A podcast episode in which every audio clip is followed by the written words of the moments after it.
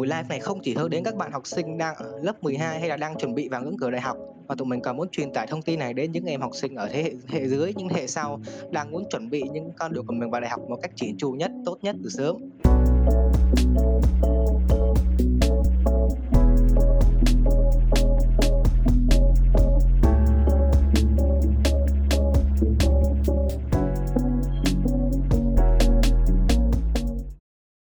Hôm nay chúng ta sẽ có bốn speaker tham gia bao gồm chị Ngọc, rồi bạn Tân, bạn Vân và mình là Hải Bình. Um, thì xin chào mọi người ha. Thì chị là Bảo Ngọc nhưng mà mọi người cũng có thể gọi chị là Rose. Thì chị đang là sinh viên năm nhất ngành truyền thông chuyên nghiệp ở trường đại học RMIT. Thì nói sơ qua về cái uh, lịch sử học vấn của chị thì chị đã từng đi du học cấp 3 ở Mỹ. Rồi sau đó chị có về gap year một năm thì cái cơ duyên mà chị biết đến RMIT á là do trường có sự kiện Open Day hoặc là Experience Day tại trường á thì chị có đến đó để chị trải nghiệm những cái lớp học mẫu và sau đó chị đã chọn ra được cái ngành của mình. Hai mọi người, mình là Kat. Mình đang gap year để chuẩn bị hồ sơ đi Mỹ và ngoài Mỹ ra mình có nộp một số trường ở Sinh và Canada nữa. Thì đã có một khoảng thời gian ấy mình cảm thấy là mình không biết mình đang làm cái cái gì với cuộc đời mình thế này và mình bắt đầu đặt ra những câu hỏi cho bản thân là uh, mình có chắc là mình thích cái hành cái ngành này hay không? Mình có đang làm những cái uh, mang lại giá trị cho bản thân và cộng đồng hay không? Và yeah một số câu hỏi khác. Thì mình đã quyết định là ok mình sẽ gap year và để định hình lại bản thân và cũng như là đặt ra mục tiêu cụ thể cho mình mong muốn trong tương lai thì mình mong là qua những trải nghiệm của mình cũng như là các bạn ở đây thì có thể giúp các bạn có thêm nhiều sự lựa chọn hơn cho bản thân mình trong tương lai sắp tới. Um, chào các bạn, mình là Thanh Vân. Mình vừa mới học xong lớp 12 ở năng khiếu. Thì từ cấp 2 mình đã luôn mong muốn là mình sẽ du học Mỹ rồi và trong kỳ nộp hồ sơ vừa rồi thì mình cũng nộp hồ sơ vào chỉ có nộp vào Mỹ thôi á. Thì sau kỳ nộp hồ sơ căng thẳng vừa rồi và mình cũng đạt được cái kết quả như mong muốn. Thì hiện tại mình đang quyết định dành một năm tiếp theo ở Việt Nam để gap year và tham gia những cái cơ hội mà theo đúng cái sở thích của mình đồng thời thì mình cũng có nộp hồ sơ xét tuyển vào đại học Việt Nam theo nguyện vọng của gia đình nữa cho nên là mình nghĩ là trong buổi hôm nay thì mình có thể chia sẻ với mọi người nhiều hơn về cả việc apply vào Mỹ lẫn apply vào Việt Nam rồi cảm ơn bạn Vân ha. Vậy cuối cùng thì mình sẽ giới thiệu bản thân mình ha. Thì mình bạn các bạn có thể gọi mình là Bình. Thì năm nay mình cũng đang học lớp 12 giống như giống như các giống như đa số các speaker khác hôm nay và mình cũng có nộp hồ sơ xét tuyển đại học vào một số nơi như là Mỹ, một số nước châu Âu hay là Hồng Kông cũng như một số trường ở Việt Nam nữa thì sắp tới thì mình thì mình sẽ mình sẽ học dự kiến là học ở Hồng Kông và học một cái, cái chương trình song bằng. Thì trước hết là tụi mình sẽ đi qua những cái bước chính cần làm trong việc apply đại học ha. Thì theo tân thì một cái timeline lý tưởng để có thể chuẩn bị cho các đại học là như thế nào? Ồ, theo mình thì nên tùy vào kế hoạch của mỗi người ấy, thì mình sẽ có một cái timeline riêng. Thì đa phần sẽ có hai hướng chính. Một là mình sẽ học ở Việt Nam và xét tuyển thi đại học theo hệ quốc gia hoặc các trường quốc tế như là Fulbright, VinUni, RMIT hay là đi du học này. Thì uh, tuy nhiên mình đã xác định là mình sẽ đi du học nên mình sẽ nói về timeline, một cái timeline lý tưởng trong một du học sinh nha. Thì uh, câu nói quen thuộc ấy, đó là bắt đầu càng sớm càng tốt của những người trong ngành du học. Vậy thì khi nào là sớm? Thì mình nghĩ đó là nên bắt đầu từ năm lớp 9. Mình sẽ đi tìm các thông tin tổng quát cơ bản nhất như là nước bạn muốn đi này, ngành học này, trường nào rồi à, phải thi những cái bài thi chuẩn hóa nào, ôn luyện như thế nào. Rồi lên lớp 10 thì bắt đầu thi thôi và làm thôi. Thi thi IELTS này AP này SAT này, vân vân. Và làm hoạt động ngoại khóa liên quan đến ngành học của bạn. Hoặc maybe có thể tìm một sư phụ, hay là, gọi là, senpai để hướng dẫn mình đi đúng hướng hơn. Lớp 11 thì đây là giai đoạn reflection. Mình nghĩ là mình nên tìm hiểu về bản thân và nghĩ ra những idea mình có thể bổ sung cho bài luận của mình lớp 12 thì bổ sung giấy tờ và tổng hợp tài liệu để em để nộp thôi. Um, như mình đề cập lúc đầu ấy thì đây là một timeline lý tưởng còn mình thì hoàn toàn ngược lại. Đến năm 12 thì mình bắt đầu làm hồ sơ các thứ và mình chả biết là mình cần làm cái gì ấy. Nên là nó rất là rối và mình bắt đầu hơi bị áp lực. Nhưng mà yeah, mình mong là mọi người sẽ hình dung được một cái timeline của một du học sinh như thế nào nha thì không biết là chị Ngọc chị đã từng có một thời gian đi du học ở Hawaii rồi thì timeline của chị như thế nào ạ? Ừ, thì kiểu chị á thì giống như á là mọi người cũng đã cho chị biết cái tầm quan trọng của việc cày điểm GPA càng cao càng tốt nó như thế nào. Thì uh, hè năm lớp 8 á thì ba mẹ chị cũng có cho chị vào lớp Yola để mà chị luyện thi TOEFL. Đó là cũng là một cái bài thi chuẩn hóa để mà mình đi du học ở bên Mỹ. Và sau đó là chị cũng có lên outline cũng như là uh, brainstorm cho những cái ý tưởng của cái bài luận mà chị sẽ nộp vô các cái trường uh, vào hè năm lớp 10 tuy nhiên thì đến uh, hè năm lớp 11 lớp 12 thì chị mới luyện thi SAT á thì theo chị nghĩ cái đó nó cũng hơi muộn một chút. Tại vì chị thấy là cái lịch học năm lớp 11 lớp 12 nó cũng rất là nặng và kiểu chị cũng bị mâu thuẫn cái lịch đó nên nó cũng là một cái vấn đề khó khăn không biết của Bình thì sao nhỉ? À, thật ra thì về cái timeline của em thì em em không nghĩ nó là một cái timeline hình mẫu để cho mọi người theo đâu bởi vì công mà mà nói thì mặc dù là em cũng có chuẩn bị từ sớm kiểu như là cũng ờ, tham gia các bài thi chuẩn hóa IELTS SAT hay là tham gia hoạt động ngoại khóa từ lớp 10 lận. Nhưng mà cái quá trình mà làm những cái bước như chọn trường hay tìm thông tin từ trường thì em làm khá trễ và đến đến đầu năm lớp 12 mới bắt đầu. Và mặc dù thì cuối cùng là mặc em bởi vì có deadline đến gần thì em cũng cố gắng làm việc làm việc năng suất hơn nên là vẫn kịp nhưng mà tuy nhiên thì em cũng bỏ lỡ mất những cái kỳ apply test tuyển sớm của Mỹ. Và do đó là nếu như mà muốn để lại lời khuyên cho mọi người thì em khuyên là mọi người cũng như là cũng như Tân và chị Ngọc cũng nói vậy là hãy bắt đầu từ thật sớm. Để bởi vì sẽ có rất là nhiều những cái điều unexpected nó xảy ra trong quá trình mà mình apply nên là các bạn trở khởi càng sớm càng tốt. Và ngoài ra thì mọi người cũng cần nên, nên là có một counselor hoặc là một mentor nữa. Thì không nhất thiết là phải đến trung tâm hay là thuê người chuyên nghiệp. Cũng có thể là, là những người thân xung quanh mình hoặc những người có kinh nghiệm hơn đi trước mình. Thì những chị đã cũng có thể giải đáp được nhiều điều cho các bạn. À, vậy còn Vân thì sao nhỉ? Um, Vân thì nộp cả Mỹ với Việt Nam á cho nên là đối với Mỹ thì cỡ tháng 8 là common application nó sẽ mở ra. Và sau đó thì nó có hai đợt nộp tháng 11 là đợt sớm và tháng 1 sẽ là đợt sau. Thì mình thì suốt lớp 10 với lại lớp 11 thì mình làm rất là nhiều hoạt động ngoại khóa nhưng mà mình không có thật sự là kiểu dành thời gian để mà ôn thi chuẩn hóa với lại chuẩn bị trước cho luận á mà mình cứ làm hoạt động ngoại khóa thôi. Thì nhưng mà riêng đối với SCC thì trong suốt lớp 11 là mình đã ôn rồi, nhưng mà mặc dù là dịch Covid, cho nên là mình không có đi thi được á. Nên là đến lớp 12 thì mình đã phải vừa thi chuẩn hóa, thi SCC thi IELTS xong rồi viết luận chính, luận phụ, thư giới thiệu. Nói chung là mình đã làm hết tất cả những điều đó trong học kỳ 1 lớp 12 thì nó cũng không phải là một cái timeline mà mình nghĩ là mọi người nên theo, nhưng mà mình nghĩ là có một vài những cái lợi thế mà mình đã có đầu tiên là Vân đã tham gia rất nhiều hoạt động ngoại khóa sẵn rồi. Nên khi mà Vân lên lớp 12 thì Vân không cần phải bắt đầu làm ngoại khóa nữa. Trong khi lúc đó có rất là nhiều bạn của mình á, mới bắt đầu làm hoạt động ngoại khóa và tụi nó rất là chật vật. Tại vì khoảng thời gian quá ngắn để mà tụi nó tạo ra một cái gì đó. Và cái lợi thế thứ hai của mình là mình ôn chuẩn hóa trong suốt cái lớp 11 giai đoạn mà nghỉ dịch á. Giờ lên lớp 12 thì mình chỉ cần thi một cái là mình được điểm như mong muốn luôn. Và mình nghĩ là mặc dù là mình đã viết luận trong khoảng thời gian ngắn nhưng mà tại vì suốt mùa hè giữa lớp 11 với lớp 12 đã viết nháp rất là nhiều những cái chủ đề khác nhau á. Tức là mình chưa có biết mình viết cái gì, nhưng mà mình cứ viết nháp, mỗi ngày cứ viết một cái nháp khác nhau. Cho nên là khi mà vân phải viết luận á, thì vân đã có sẵn những cái ý tưởng đó và bắt đầu suy nghĩ thêm. Cho nên là mình nghĩ là lời khuyên của mình là dù cái timeline các bạn có thể không được như một cái mong muốn nào đó, nhưng mà mình nghĩ là vẫn có rất nhiều thứ khác mà các bạn có thể làm trong cái khoảng thời gian mà các bạn chưa thể làm cái điều mà các bạn muốn làm á. Ừ. cảm ơn Vân vậy thì vừa rồi đó là những cái timeline mà về apply du học còn không biết nếu như apply vào trường đại học ở Việt Nam thì timeline của Vân như thế nào? À đối với đại học Việt Nam thì cỡ tháng 5 là bắt đầu mở cái uh, hồ sơ xét tuyển. Thì hồ sơ xét tuyển Việt Nam hồ sơ rất là đơn giản và mọi người chỉ cần đảm bảo là đã xin được bảng điểm với lại chuẩn bị một khoảng thời gian dư giả để mà viết luận cho trường thôi á. Nên là riêng Vân thì Vân không có chuẩn bị lắm mà kiểu cách ngày, cách cái hạn nộp một ngày thì mình mới làm. Nói chung là mình nghĩ khá là đơn giản, các bạn chỉ cần đọc kỹ thông tin là được.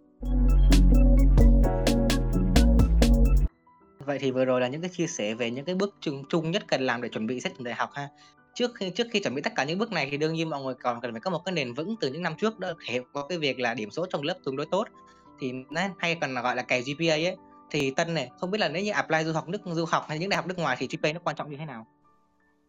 Ờ, mình có một sai lầm ấy, đó là mình nghĩ đi du học thì điểm trong lớp nó không có quan trọng lắm nên là mình cũng không có care lắm, mình rất là chill. Nhưng mà mình thấy mình đã sai, rất sai. Tại vì đa số ấy, những cái điều đầu tiên mà hội đồng tuyển sinh bên Mỹ sẽ nhìn vào trong hồ sơ của bạn đó là điểm trong lớp và sự thay đổi qua các năm có xu hướng có cải thiện không, có tăng lên hay không hay là đang đang theo hướng là sẽ giảm dần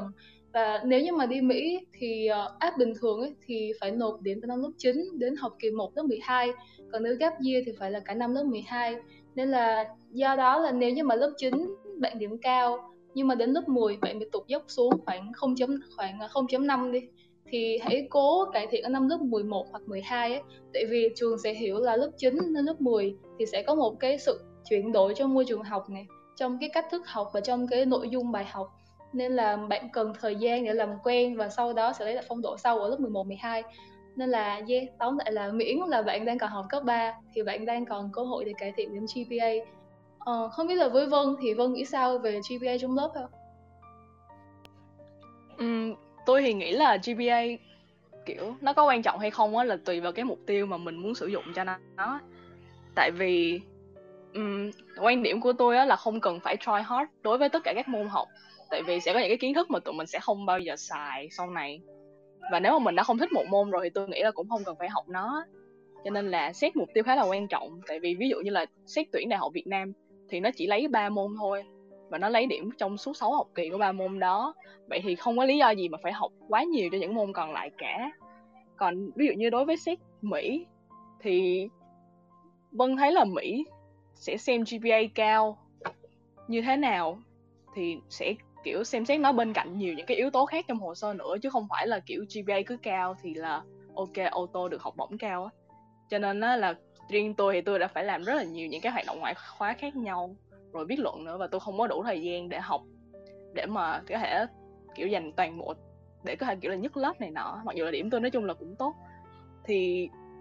vì cái tình huống đó cho nên là um, tôi sẽ tìm nhiều những cái cách đạt điểm cao khác nhau để mà không cần phải học nhiều kiến thức á. Uhm, ví dụ như là tôi chỉ học keyword xong rồi chỉ học những cái mốc thời gian khác nhau hay là sử dụng flashcard. Tại vì giáo viên Việt Nam nhiều lúc kiểu sẽ yêu cầu là mình phải viết đúng hết những gì trong tập thì mới được điểm cao á. Nhưng mà nếu mà mình chỉ viết được những cái từ khóa hay gì đó thì có thể là họ cho mình điểm ví dụ như 80 phần trăm thôi. Thì tôi nghĩ là với tôi thì tôi bắt đầu chấp nhận cái việc là điểm 8 cũng không sao cả. Thì suy nghĩ như vậy á, thì sẽ có nhiều thời gian để dành cho những cái yếu tố quan trọng khác nữa thì mình nghĩ là cái việc cân bằng những cái yếu tố khá là quan trọng cũng như là biết cái mục tiêu điểm số của mình là để làm gì. À, không biết chị Ngọc thì tại vì chị đi du học mà nên là em nghĩ là chị sẽ có những cái quan điểm khác về chuyện này. Thì chị nghĩ sao? Học phổ thông bên Mỹ á, thì cũng ờ, một học sinh á, cũng phải học 5 đến 6 môn mà trong khi ở Việt Nam cũng phải học 12 13 môn. Cho nên cái việc mà biết cân bằng thời gian và biết ưu tiên những cái gì mà quan trọng á rất là quan trọng chị á thì là cái tiếp người hay trì hoãn. Nếu như mà người ta nói á, là nước đến chân mới nhảy thì chị là nước đến cổ mới ngoi lên ấy. Cho nên nó làm kiểu nhiều khi á chị cũng ờ, không có biết cách sắp xếp mà ví dụ như những cái hoạt động ngoại khóa hay là uh, những cái ờ, mối ưu tiên khác trong cuộc sống á. Cho nên nhiều khi á chị làm bài tập về nhà hay là chị làm những cái bài kiểm tra không có tốt. Cho nên nó làm nhiều khi chị cũng phải cầu cứu giáo viên là, ok, em làm thế nào để mà em cải thiện cái điểm của em? Thì giáo viên họ sẽ cho mình làm những cái dạng người ta gọi là extra credit đó tức là mình sẽ, ví dụ làm những cái bài tập thêm hay làm những cái bài quiz thêm để mà cải thiện điểm số của mình. Rồi sau khi mà mà đã có một cái nền vững nền tảng tốt và điểm trong lớp tốt rồi thì đến cái một cái giai đoạn phù hợp thì chúng ta cần bắt đầu tìm hiểu thông tin từ trường để đưa bắt đầu chọn trường chọn ngành phù hợp thì em muốn hỏi chị Ngọc trước bởi vì chị cũng nói là chị học RMIT ấy, thì ở RMIT cái việc mà để tìm hiểu thông tin thì nó như thế nào chị? Ừ, thì RMIT á, họ sẽ có một cái đội ngũ salesperson hay là tư vấn viên cũng khá là hùng hậu á thì lúc mà đi tham quan á thì đi tham quan trường á, thì chị cũng đã có cơ hội trao đổi trực tiếp với họ luôn. Thì, kiểu, do trường cũng có offer nhiều ngành ấy, thì chị có hỏi về những cái đặc điểm khác nhau của những cái ngành này, ngành kia. Rồi, trường có những cái dịch vụ hỗ trợ việc làm cho sinh viên như thế nào? Vì đối với chị là cái việc mà sinh viên sau khi ra trường có ngay một cái việc làm tốt á, nó khá là quan trọng luôn. Còn không biết các bạn khác á, thì khi mà mình tìm hiểu về thông tên về các trường á, thì mình sẽ thường hỏi về những gì? À em thì, kiểu, khi mà em tìm hiểu về các trường thì cái câu hỏi mà nó, kiểu, nó hiện lên trong đầu á sẽ là cái đó là một trường như thế nào và liệu nó có hợp với mình hay không? Thì vân nghĩ là cái điều quan trọng nhất cần phải hỏi á là về cái ngành mà mình muốn học và cái bằng của trường đó. Tại vì ví dụ như là ngành kinh tế thì sẽ có những trường á, cái hướng học của nó kiểu như là đi theo một cái hướng nghiên cứu hoàn toàn về những cái khái niệm. Còn có những trường thì nó sẽ theo một cái hướng mà về banking hay là uh, finance. Thì cái này là những cái mà phải hỏi rõ học sinh đang học hoặc là hỏi rõ bên phía trường á thì mình mới biết được những cái thông tin đó. Cũng như là có những trường á cái bằng của nó không phải là bằng sẽ ra kiểu nó sẽ ghi rõ ràng là đã học cái này cái này mà nó chỉ ghi là một cái bằng chung thôi á của cái trường đó. Có có nhiều trường như vậy. Thì mình nghĩ là cái đó là những cái cần phải check. Và cũng như là cũng có thể bạn cũng có thể check LinkedIn để coi là những cái học sinh của trường này khi mà học cái ngành đó thì sau này đi những cái con đường như thế nào á. Thì mình nghĩ nó cũng là một cái cách hay mặc dù là nó không gọi là không bao quát hoàn toàn mọi thứ nhưng mà nó sẽ là một cái cách để mà mình biết được là cái cơ hội của cái ngành đó như thế nào. Ngoài ra thì cũng có thể hỏi về chuyện là trường đó có phải là một trường uh, tiệc tùng hay không? Hay là một kiểu trường mà kiểu mọi người khá là chill chill và kiểu im lặng? Và uh, những cái hoạt động trong cộng đồng của trường như thế nào? Ví dụ như là mình nộp nhiều những trường LAC là ở ngoại ô thì phần lớn những trường đó sẽ có mấy cái hoạt động như là uh, đi uh, ra phía núi đi cắm trại hay là gì đó này nọ. Thì biết những cái thông tin như vậy sẽ khá là hay. Cũng như là một cái cuối cùng là mình nghĩ cần phải hỏi là học sinh của trường đó thuộc cái kiểu tính cách như thế nào tại vì mình nghĩ cái này là nó sẽ không có một nơi nào nói rõ cả nhưng mà nó là một cái mà khi mà ban tuyển sinh nhận vào thì họ cũng tự để ý là học sinh này liệu có hợp với trường hay không á. Cho nên là vô hình chung thì mỗi trường nó sẽ có những cái kiểu học sinh mà nó có tính cách khác nhau. Thì đây cũng là một điều nên hỏi để mà mình biết là mình hợp với trường này ở những yếu tố nào. Ví dụ như là trường này là kiểu trường nữ xong rồi kiểu những học sinh rất là thích nói với nhau về chính trị và kiểu rất là outspoken. Hoặc là một trường khác thì kiểu học sinh khá là chill và không lấy không có năng nổ quá. Thì mình nghĩ đây là những yếu tố mà cũng có thể tìm hiểu được. Ừ, vậy thì với những yếu tố cần biết thế này thì không biết là làm thế nào để biết được những thông tin như thế này hả? Um, thì chị nghĩ cái cách mà để lấy một cái uh, thông tin về trường một cách tổng tổng quan và nó toàn diện nhất á thì chị có tham khảo ý kiến của những cái anh chị tiền bối đi trước đã từng học ở trường thì tại vì chị cũng có quen một vài người học ở RMIT ấy, thì nhiều khi chị hẹn họ ra uống cà phê hay là đi ăn một cái kiểu cũng chill thôi. Thì mình sẵn tiện mình hỏi luôn là trải nghiệm của họ học ở trường sẽ như thế nào. Um, còn uh, rồi ngoài ra thì chị cũng có lên những cái group của trường riêng của trường ví dụ như là RMIT Việt Nam Society hay là RMIT Confession. Để mà nhiều khi chị đọc những cái thông tin nó một cách mà nó chill và nó nó nhiều khi nó nhiều khi nó cũng không phải là quá là chuyên môn hay academic nhưng mà nó cũng cho mình cái cảm giác là ok tính cách sinh viên của trường này nó sẽ như vậy. Nhưng mà kiểu theo chị bây giờ dịch covid kiểu này á thì không biết là uh, t- uh, không biết là mình sẽ xin info bằng cách nào đây ha? Vì em áp năm nay thì vì dịch ấy nên là mọi hoạt động đều phải diễn ra online. Nên là để tìm thông tin thì em thường phải search trên Google. Ví dụ như là em sẽ gõ tên trường nó sẽ ra đủ thứ đó như là trường nằm ở đâu này có bao nhiêu học sinh rồi là học phí bao nhiêu acceptance rate là bao nhiêu ranking thế nào hay là đặt ở cái một cái vùng ngoại ô hay là trung tâm. Rồi vùng đó thì sẽ có những cái ví dụ như là có mạnh về sport không có music center hay là mấy cái thứ kiểu như thế không? Thì nó có đủ thứ hết nên mà google có mọi thứ mọi người. Um, ngoài ra thì nếu như mà muốn nghe chia sẻ của học sinh thì em hay lên youtube thì em cũng gõ tên trường thôi thì cũng xem mấy cái video mà cậu học sinh quay lại như là ví dụ như những cái trường top Ivy thì hay có mấy cái Y Tufts rồi là Y Stanford kiểu như vậy. Um, hoặc là mọi người muốn vui hơn ấy thì có thể đi vòng vòng trường bằng cái uh, lên cái trang web tên là UVisit thì ở đó có một cái chế độ gọi là thực tế ảo VR là mọi người có thể sở tên trường của mình nè. Xong rồi uh, bấm một cái video đó là nó sẽ như kiểu có một người đang cầm cái máy quay và dẫn mọi người đi xung quanh trường ấy, đi từ uh, Ờ, campus chính này xong rồi đi qua thư viện rồi đi đến dorm ký túc xá của từng học sinh đi từng đi hết cái ngách luôn ấy nên là em thấy nó rất là vui kiểu như là nó nó cho mình một cái trải nghiệm thực tế nhưng mà thực chất mình đang ở Việt Nam mình vẫn có thể hình dung được cái môi trường học tập ở Mỹ nó thế nào. Um, để em nhớ xem nào. Ngoài ra thì em cũng có đi hỏi trong connection của mình để tìm mấy anh chị cũ sinh đã từng học cái trường đó ấy, và connect với mấy anh chị xong rồi hỏi thăm về cái đời sống học sinh như thế nào này rồi cơ hội việc làm. Xong cũng hỏi những cái thông tin như là những cái party ở trường hay là cái course work ở trường nó có nặng quá không rồi mấy anh chị manage cái thời gian như thế nào. Um, với lại là em thấy có một cái nữa đó là trên trang web của trường hay có mấy cái ambassador là mấy cái bạn học sinh cựu học sinh sẽ làm đại sứ cho trường và sẽ đại diện cho trường để trả lời các thắc mắc của các bạn mà đang muốn apply vào trường đó thì nếu như mà được thì mình sẽ request một cái lịch trong thời gian cụ thể và mình sẽ có một cái buổi call trên Zoom hay là trên Skype với lại các bạn đó. Và mình chuẩn bị sẵn một list các câu hỏi. Và đến cái hôm đó thì mình chỉ cần hỏi các bạn đó và các bạn trả lời lại cho mình thôi. Thì nói chung là mặc dù dịch mặc dù online nhưng mà mọi thứ nó rất là smooth nên là không có gì cả. Nên em thấy là nó là một trải nghiệm khá là thú vị. Um, à với ngoài ra về các thông tin cơ bản như thế thì em còn tìm thêm những cái thông tin mà nó hơi academic một chút xíu. Ví dụ như là em thích research như là nghiên cứu thì em hay tìm những cái trường mà mạnh về research. Thì uh, yeah. Và hay lên mấy cái trang như là Reddit hay là Quora mấy cái cộng đồng hỏi đáp ấy để cho mọi người có thể cùng nhau thảo luận về cái câu hỏi đó. Tôi thì tại vì tôi có counselor cho nên là kiểu counselor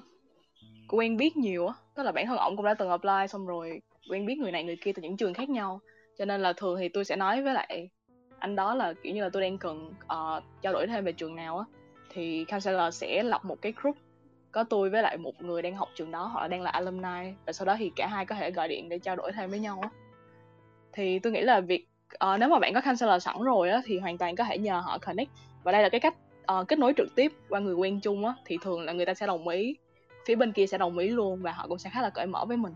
Ngoài ra thì vân cũng biết một cái cách khác là có thể lên linkedin xong rồi kiếm những người đang học trường đó và sau đó thì bạn có thể nhắn tin cho họ và request với họ. Thì với cách này mình nghĩ là cái cái khả năng bị từ chối sẽ cao hơn, nhưng mà còn một cái tips khác để mà hạn chế việc đó là bạn có thể kiếm thêm, kiểu, dùng cái tính năng filter xong rồi kiếm thêm cả việc người đó đang học cái trường đại học mà bạn muốn tìm hiểu cũng như là uh, cấp 3 họ có học chung trường với bạn hay không hay họ có từng làm chung cái project nào giống bạn hay không á. Thì mình nghĩ là những người mà có cái background chung á thì thường là họ sẽ cởi mở hơn. Ví dụ là trong tình huống của mình thì mình có tìm được một alumni cũng học năng khiếu xong rồi uh, cũng đang học cái trường mà mình đang tìm hiểu á thì kiểu anh đó rất là cởi mở và nói được rất là nhiều thứ cho mình nghe cả những thứ rất là personal về trường đó cũng như là uh, về cái chance đậu của mình như thế nào hay là hồ sơ của mình nên làm tốt hơn ở những điểm nào. Thì mình nghĩ là cái việc kiếm những cái cuộc nói chuyện như vậy á, nó sẽ là một cái cách rất là tốt để mà có thể trao đổi về những cái thứ mà nó cụ thể hơn nữa và nó mang cái tính subjective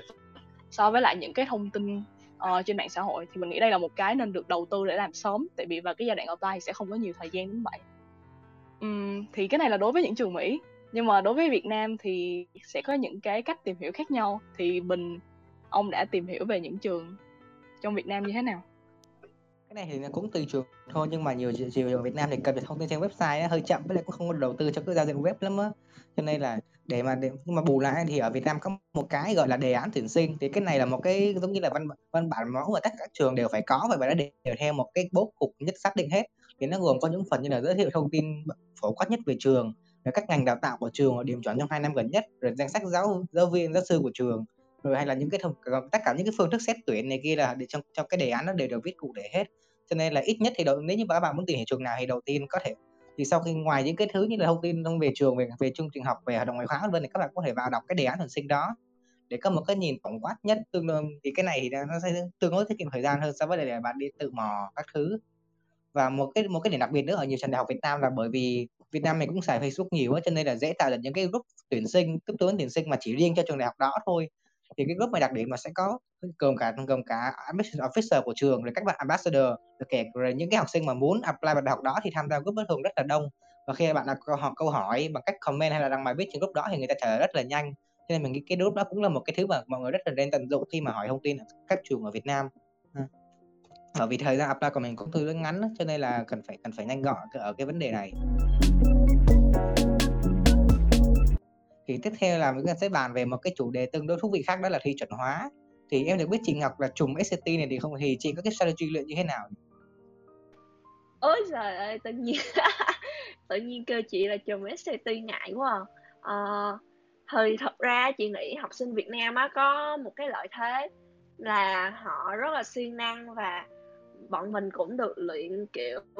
những cái chiến thuật khắc điểm được nhiều á. Và kiểu khi mà mình học tiếng Anh tại trường á thì mình cũng sẽ được dạy kỹ về cái phần đọc hiểu cũng như là ngữ pháp um, tuy nhiên á thì chị nghĩ một cái vấn đề mà bất lợi khác á là kiểu mình còn um, học sinh Việt Nam mình còn thụ động và kiểu ngại cọ sát để mà cải thiện kỹ năng ngoại ngữ của mình À em ở Việt Nam thì cái việc đi học trung tâm đó là một cái khá là phổ biến và cũng có nhiều những cái lựa chọn khác nhau. Nếu mà không có đủ chi phí để mà học những cái trung tâm thì vẫn có những người tutor, uh, những bạn học sinh mà đã thi được điểm cao rồi tutor hoặc là nhiều những cái chọn lựa khác. Nên là em thì nghĩ là việc học trung tâm nó cũng là một cái yếu tố nên được cân nhắc. Thì Vân nghĩ là việc mà uh, để đạt được cái kết quả tốt á, thì nên phân biệt rõ mình nghĩ là đầu tiên là phân biệt rõ được giữa việc học trung tâm việc tự luyện và việc mà làm đề chung với một ai đó thì ba cái này nên được kết hợp một cách nhuần nhuyễn á để mà có thể đạt được cái kết quả tốt nhất. Cũng như là phải phân biệt giữa những cái giai đoạn khác nhau. Tại vì riêng mình á thì có một giai đoạn mà mình đã học đã đi làm đề chung với mọi người kiểu mình làm rất nhiều thứ luôn á. Nhưng mà giai đoạn đó mình làm rất nhiều nhưng mà điểm của mình chỉ có một ngàn tư thôi. Và sau đó thì mình đã phải uh, có một khoảng thời gian suy nghĩ lại về cái chiến thuật của mình suy nghĩ lại về chuyện là mình đang có vấn đề ở cái gì và mình nên làm gì thì nó sẽ tốt hơn. Thì mình nghĩ có một cái là khi mà hiểu cái giai đoạn của bản thân rồi á thì phân biệt được cái việc là uh, mình đang ở trong giai đoạn là mình cần rất nhiều thông tin để mà mình đạt được cái mức điểm cơ bản ở cái kỳ thi này hay là mình đang ở giai đoạn mà mình đã biết mọi thứ rồi nhưng mà mình đang thiếu cái chiến thuật và thiếu cái việc là làm thế nào để mà mọi thứ được tốt nhất. Thì mình nghĩ là cái giai đoạn khó nhất nó sẽ là việc đi từ cái cơ bản cho đến cái mà đạt được cái điểm như mong muốn á. Thì giai đoạn đó thì mình mình đã có được đủ mọi thứ rồi nên giai đoạn đó mình buộc phải tự học cũng như là nhìn nhận lại nhiều cái hơn và đi làm đề với lại những người giỏi hơn mình á thì mình học được từ họ rất là nhiều cái khác nhau. Thì mình nghĩ cái mindset chung á sẽ là nếu mà mình cứ giữ nguyên một cái cách tiếp cận mà mình không có thay đổi á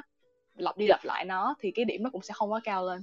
Cho nên là vân nghĩ là đối với những bạn đang ôn luyện á, thì các bạn cũng hãy hiểu rõ coi là bản thân đang ở giai đoạn nào và cái gì là phù hợp với mình nhất. Tại vì mình nghĩ là tất cả mọi thứ đều đã có sẵn rồi á. Ừ. thì không biết là chị ngọc thì tại vì chị cũng phải thi lại á thì chị có những cái uh, gợi ý gì cho việc ôn thi lại không? Chị nghĩ cái phần mà chiến thuật cũng như là mình tập luyện thường xuyên á nó vẫn là những cái yếu tố quan trọng nhất trong cái vấn đề là để mà mình tăng điểm số của mình lên để tăng cái sự cạnh tranh của mình trước các nhà tuyển sinh ấy. Thì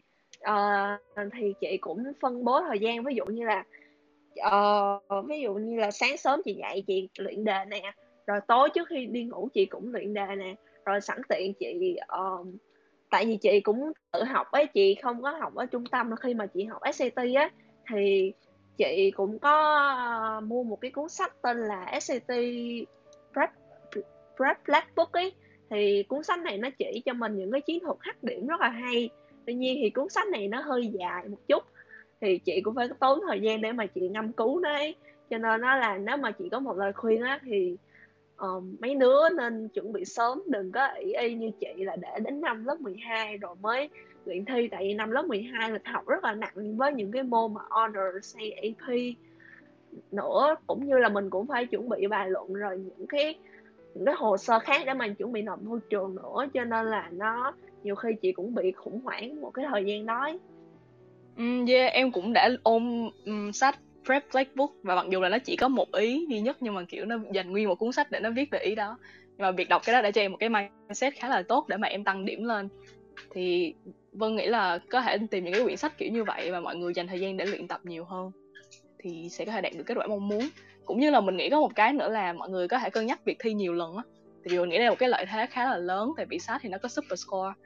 Nên là thi nhiều lần thì điểm mình tăng lên thì cũng không có gì xấu cả thì mình nghĩ thi hai lần là phù hợp nhất và khoảng cách giữa hai lần thì nó nên lớn hơn cỡ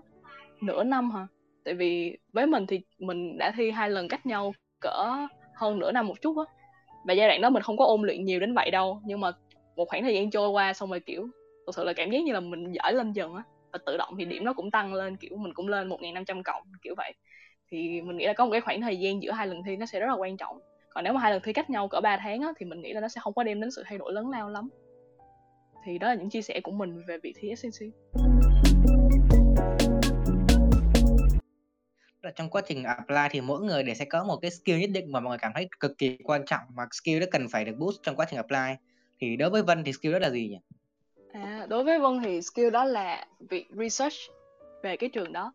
Tại vì tại vì mình nghĩ là có những cái mục đích khá là cơ bản. Ví dụ như là nộp qua Mỹ thì nó sẽ có mấy bài luận như là why school là tại sao các bạn lại uh, muốn theo học trường này hay là tại sao các bạn muốn theo học ngành này.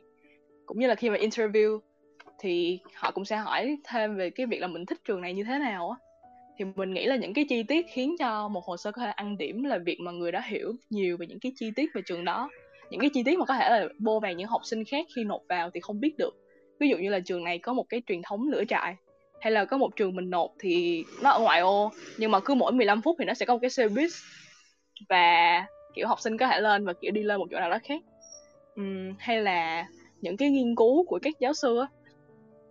thì với mình thì mình có đọc qua mình có tìm hiểu kỹ về một giáo sư của trường rồi mình đọc qua cái nghiên cứu của họ. Và mình tìm những cái nghiên cứu mà nó đồng điệu với lại cái chủ đề mà bản thân mình thích á thì khi mà mình viết cái bài luận hay là khi mà mình phỏng vấn thì mình thể hiện rõ ra cái điều đó. Thì người ta vừa nhìn thấy được cái điều mình thích ở trường, cũng như là vừa nhìn thấy được cái sự hiểu biết và cái hứng thú đặc biệt mà mình dành cho trường đó so với những trường khác. Thì mình nghĩ là để làm được điều này á, phải đọc kỹ web trường rất là nhiều. Phải đọc được kỹ hết những cái thông tin trên web trường và, kiểu, có một khả năng đọc kỹ và hiểu được mọi thứ á. tại vì giai đoạn đầu thì mình cảm thấy rất căng thẳng tại vì mình nộp nhiều trường và việc đọc qua từng website của trường nó rất là mệt và mình ước gì chỉ có một người ở đó và có thể nói cho mình biết tất cả mọi thứ trong một cái video, kiểu, biết hết tất cả nhưng mà đương nhiên điều đó sẽ không xảy ra. Và mình cũng có một lời khuyên đối với những bạn mà, kiểu, trong những tình huống đó hay muốn tìm đến người khác để hỏi ngay á, thì mình nghĩ là các bạn nên dành một khoảng thời gian để tự làm điều đó. Tại vì nó sẽ là một cái rất là quan trọng để mà sau này các bạn có thể tự làm thêm được những điều khác trong quá trình apply của chính bản thân mình. Cũng như là phải tự sáng tạo trong cái cách tìm thông tin đó tại vì trên web thì ai cũng đọc rồi, đúng không? Thì mình phải biết cách đặt câu hỏi để mà alumni có thể cho mình biết được những cái khác truyền thống về trường đó cũng như là mình có thể lên những cái trang mà người ta phỏng vấn về trường như kiểu là tại sao học sinh trong trường thích trường này tại sao học sinh ghét á. Ví dụ là mình dùng Unigo thì sẽ biết thêm những điều mà tại sao học sinh lại ghét trường đó kiểu vậy. Thì có những cái thông tin background info như vậy đó nó là những cái um, giúp cho hồ sơ của mình sẽ độc đáo hơn. Thì mình nghĩ đó là một cái skill quan trọng. Uh, không biết là còn skill nào khác không hả mọi người? Đối với bản thân mình ấy, thì mình thấy cái việc quản lý ưu tiên là một việc quyết định khả năng sống còn ấy. Tại vì đối với mình nha thì mình đầu óc nó cứ bay bay ấy và cứ thử mấy và cứ muốn thử mấy cái thứ mà nó lạ lạ mà để bận rộn bù đầu bù cổ ấy. Nên là mình có một cái tâm lý là không có được dừng lại tại vì nếu như mình không có làm thì mình sẽ cảm thấy như là mình đang tụt lại với mình thấy có lỗi với ba mẹ nên là yeah mình thấy nó rất là khá là áp lực nhưng mà sau một năm hai năm kiểu như là điên cuồng xong rồi ôm đồn nhiều thứ vậy mình nhận ra là mình sẽ không bao giờ có đủ thời gian để làm hết mọi thứ nhưng mà mình sẽ luôn có thời gian và mình sẽ luôn sắp xếp được để làm những cái thứ mà quan trọng nhất. Và mình học được một cái cách đó, đó là mình nên bỏ bớt những cái thứ râu ria và tập trung vào một cái phần quan trọng nhất thôi. Ờ, thì yeah tại vì học được cái điều đó nên là mình bắt đầu quan trọng vào chất lượng hơn là số lượng. Như là hồi đó thì mình hay có một cái to do list mà nó dài ngoằng ngoằng á và mình biết là mình sẽ không thể đân trong ngày hôm đó nhưng mà không hiểu sao nữa mình cứ list ra như thế như kiểu là một cái động lực để làm ấy. Nhưng mà đúng thật là không có đân được và chả làm được cái gì cả. Nhưng mà bây giờ ấy, tại vì học được cái việc là quản lý ưu tiên rồi nên là mình chỉ làm một ngày tối đa là khoảng 3 việc quan trọng nhất thôi. Và mình chỉ chú tâm vào làm ba việc đó và có một cái chất lượng nó ổn nhất thôi. Ồ, còn lại thì mình không có khe cho lắm. Um, sao nữa nhỉ? Um, với lại là mình rất là quen mình rất là quan trọng cái việc mà làm những cái thói quen nhỏ và cái sự lặp lại của nó ấy. kiểu như là ví dụ như bây giờ bạn cứ xét ra một cái goal là mình sẽ giảm được uh, 10 kg trong vòng ờ, uh, 5 tháng và mình sẽ tập thể dục 2 tiếng một ngày. Nhưng mà nó rất là thứ nhất nó là quá nó mất nó một cái thời gian hơi bị lớn và mình sẽ khó đạt được. Nên là thay vì vậy mình nên nhỏ mình nên đặt nó nhỏ hơn một chút xíu như là mỗi ngày chống đẩy một cái mỗi ngày hít đất một cái hay là chạy bộ một vòng. Và mình có thể flexible mình tăng lên tùy theo cái khả năng của mình lúc đó. Thì mình thấy nó sẽ duy trì được lâu hơn với nó bền vững hơn. Ừ, thì um, cái đợt app của mình thì mình sẽ xét ra những cái thời gian vàng mà mình nghĩ là nó hiệu quả nhất trong ngày. Như là 9 giờ tới 11 giờ đi thì mình sẽ ngồi viết luận tại vì mình thấy thời gian đó não nó rất là thoải mái và khá là chill dễ có nhiều idea hay um, 13 giờ tới 15 giờ thì mình thấy đó là cái thời gian mà để tập trung cao độ nhất và mình sẽ làm những cái việc mà cần suy nghĩ nhiều tính toán nhiều như là ôn sát hay là uh, làm một cái gì đó nó thiên về logic hơn. Ừ, thì dần dần thì mọi thứ nó sẽ vào guồng ấy. Nên là mình nghĩ là mọi người mình nghĩ là mọi người ai cũng thế. Ban đầu thì sẽ bị hơi hơi lúng cuốn và hơi không biết mình đang làm cái gì. Nhưng mà mình nên có một cái mindset rõ ràng đó là cái gì quan trọng với mình nhất mình cần cái gì nhất và bây giờ mình đang làm cái gì? Cái đó nó có phải phục vụ cho cái mục đích sau này của mình hay không? Thì yeah, mình nghĩ là đó là một cái điều mình cần set ra in mind before làm một cái gì đó. Thì đối với chị Rose thì sao ạ? Hồi đó chị có apply thì không biết chị có bị kiểu stress hay là áp lực đồng nghiệp rồi nản xong rồi không muốn làm việc nữa muốn drop không chị? Ờ, có chứ em. Đó là một cái thực trạng mà tràn lan luôn á. Đối với chị nó riêng cũng như là những cái học sinh cuối cấp nói chung á thì nhiều khi á bạn bè chị ở Mỹ á họ cũng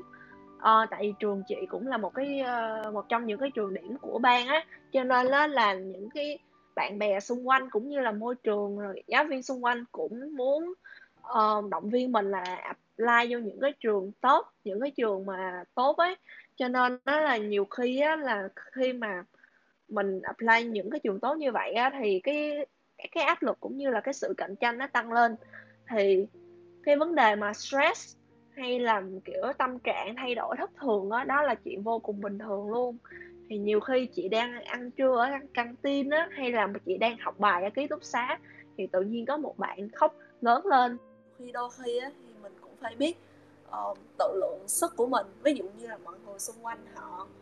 uh, apply vô những cái trường này á mà nhiều khi nếu mà mình không có thực sự phù hợp á thì chị nghĩ cái việc mà mình apply những cái trường đó để cho bằng bạn bằng bè á, thì nó cũng không có được lý tưởng cho lắm. Và, kiểu, chị thấy nếu mà như mà mệt hay là burnout hay là kiệt sức quá,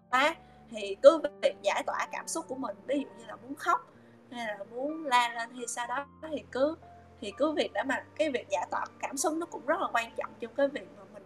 ờ, giống như là giải tỏa được cái áp bức trong lòng mình ấy rồi, nhiều khi mình cũng có thể tìm đến những cái người lớn mà mình thật sự tin tưởng. Ví dụ như chị, thì chị tìm đến những cái giáo viên mà chị cảm thấy tin tưởng để có thể chia sẻ những cái mối quan tâm cũng như là những cái khó khăn của chị nữa. Thì đã lấy lại bình tĩnh để chuẩn bị cho một cái mùa tuyển sinh trong gai phía trước. Vân cũng muốn bổ sung là mình nghĩ là mọi người cũng nên dành một cái sự quan tâm nhiều hơn đến với bạn bè của mình, những người đang apply á thì mình có một lần mình ngồi lại trong lớp vào một ngày thứ bảy để mà mình hoàn tất những cái điều mình đang làm á.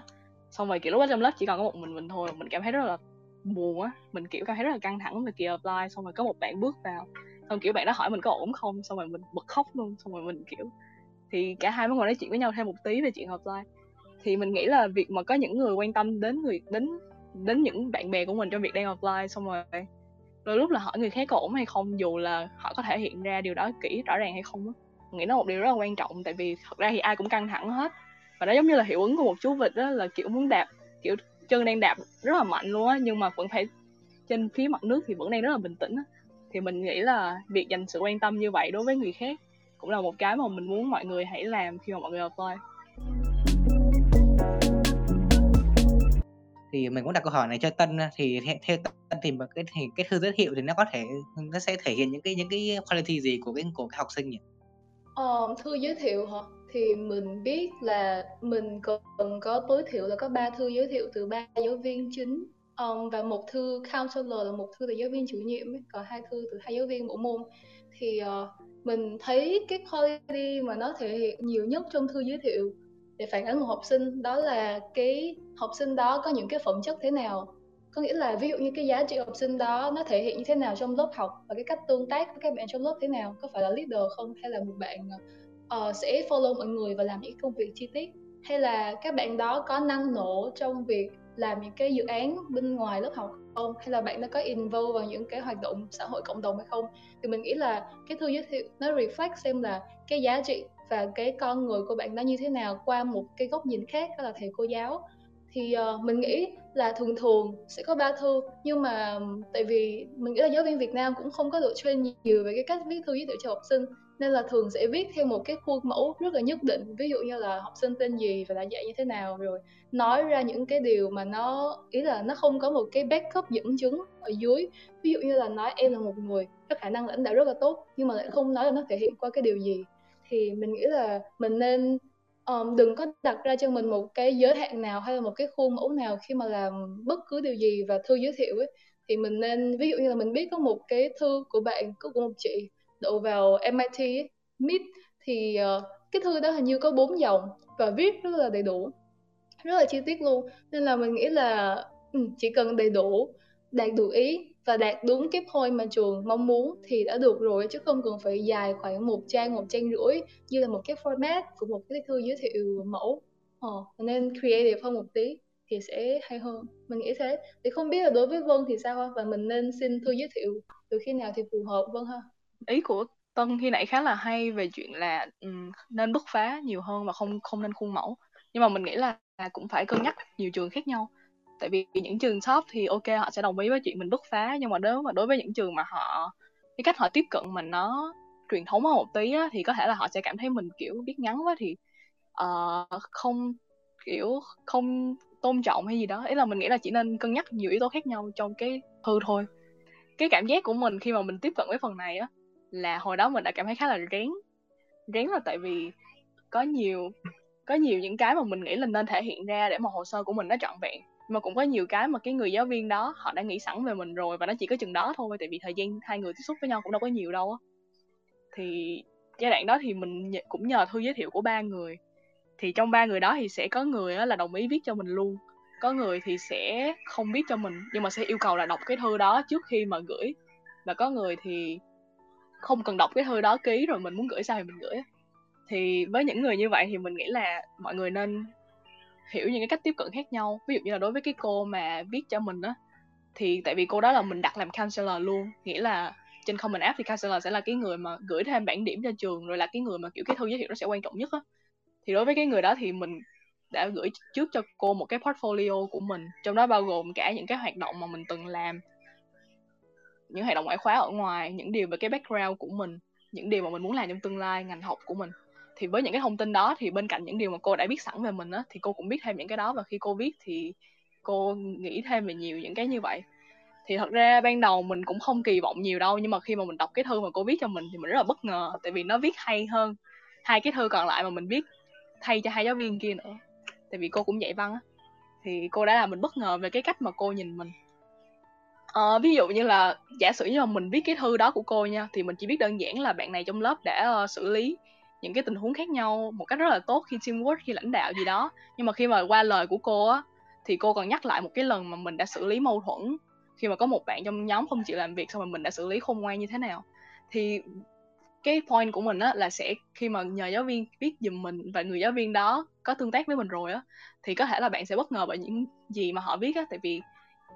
bản thân của mình khi mà được nhìn qua lăng kính của một người khác nó sẽ có nhiều điều thú vị hơn nữa thì mình nghĩ đây là một điều mà nếu mà có cơ hội thì các bạn hãy dành thời gian để làm việc với một giáo viên nào đó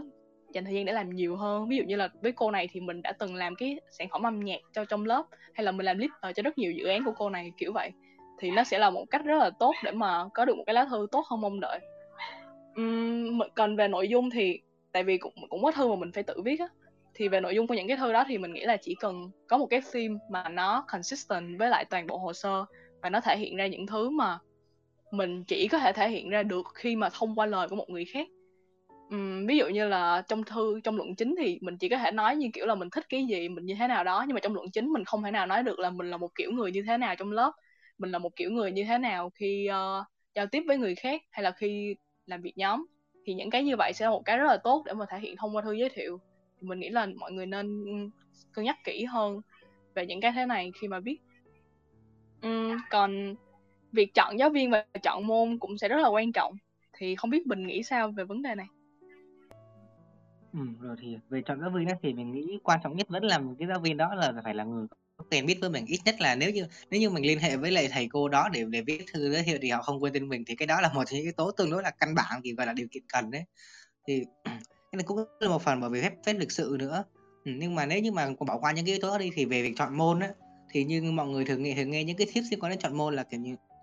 thì cái, mình theo mình thấy thì cái đó cũng cũng tùy người nhưng mà đối với mình á, thì giả sử như mình các bạn lấy cái khuôn mẫu là ba thứ giới thiệu như là khi apply học Mỹ á, thì ngoài cái thư là tiên của counselor counselor thì mình cũng thật giáo viên chủ nhiệm của mình rồi là một là giáo là thầy giáo viên môn tiếng Anh. Thì hai cái thư còn lại thì mình ưu tiên ưu tiên chọn là một cái từ môn tự nhiên một cái từ môn xã hội. Thì cái tự nhiên thì mình chọn toán bởi vì cái ngành của mình thì là mình học ờ, dual degree là mình học cả business và kỹ thuật đấy cho nên là toán là nó sẽ đóng một cái một cái weightage khá là quan trọng và một phần của về giáo mình cũng thường xuyên là tương tác với giáo viên toán trong giờ nữa. Còn cái giáo về thư xã hội thì thực chất là mình cũng, gọi là, không thân lắm với với lại các giáo viên môn xã hội nữa. Nhưng mà nếu nếu như mà được thì được chọn thì thậm chí là mình có thể chọn một giáo viên tự nhiên hay là giáo viên toán khác rồi nhưng mà, bởi vì mỗi trường thì có cái quy định về thư giới thiệu khác nhau, có những trường thì yêu cầu phải là hai giáo viên để phải lớp 11 trở lên hết. Nên là nếu như được mình có thể chọn giáo viên lớp 10 nhưng mà mình mình muốn vậy là không cần phải xin quá nhiều xin quá nhiều với để để dự phòng nên là mình quyết định là xin một giáo viên lớp 11 là dạy môn địa. Thì cái này cũng tương đối may mắn bởi vì cô cũng khá là open với lại là mình cũng tham gia nhiều và, và các những cái hoạt hoạt động của cô cho nên là cô cũng dễ xử lý cái vấn đề thư giới thiệu cho mình. Thì nhìn chung là vậy thì những cái yếu tố quan, quan trọng là chia đều ra kiểu như là một cái như là chia đều giữa các môn tự nhiên là môn xã hội hay tập hay là tập trung vào những cái môn thế mạnh của mình. Hoặc là có một cái mẹo nhỏ khác nữa là các bạn khi mà xin giới thiệu của giáo viên môn nào ấy thì hoặc là xin của môn là mình mạnh nhất học sinh của môn mình yếu nhất. Thì ví dụ thế như giáo viên môn mạnh nhất thì người sẽ nhìn được nhiều điểm mạnh của mình mình có thể thành khai, khai triển nhiều về cái điểm mạnh đó. Còn giáo viên môn môn yếu nhất thì ít nhất mình cũng có thể nói được rằng về cái việc mà mình đã struggle hay là mình đã cố gắng như thế nào để cải thiện cái thành tích ở môn đó lên. Ví dụ thế trừ trừ khi mà mình ghét môn đó thực sự hay sao đó thôi. Thì đó là một cái mẹo như vậy. Thì tốt nhất thì vẫn là phụ thuộc vào mỗi người và về nhiều yếu tố khác nữa nhưng mà nhìn chung thì đó là những cái tips mình chia sẻ cho mình. Thì không biết Vân còn có có muốn bổ sung gì ở phần này không nhỉ? À, vâng thì uh, nghĩ là khi mà viết mà nếu mà có phải tự viết cho mình á thì mọi người cũng đừng có ngại quá. Tại vì thật sự thì người giáo viên cũng không thể nào hiểu hết á. Và nếu mà mọi người cảm thấy ngại trong cái việc là bổ sung về cái bổ sung thêm cho thư của một người mình đã viết rồi á thì mình nghĩ có một cái cách là mọi người chỉ cần nói với giáo viên đó là em cũng có làm nhiều hoạt động ngoại khóa ở ngoài á. Và hoạt động ngoại khóa cũng là một cái quan trọng cần được thể hiện trong thư á nhưng mà tại vì thầy cô cũng không có ở bên cạnh em. Cho nên là khi mà thầy cô viết xong thì em sẽ tự bổ sung thêm những hoạt động ngoại khóa nha. Thì nó là một cách rất là đơn giản đó mà mọi người có thể, gọi là, chỉnh sửa thêm cho cái thư đó sau này, trước khi mà giáo viên đó ký rồi nộp cho mình. Thì đó là tips cuối cùng của mình.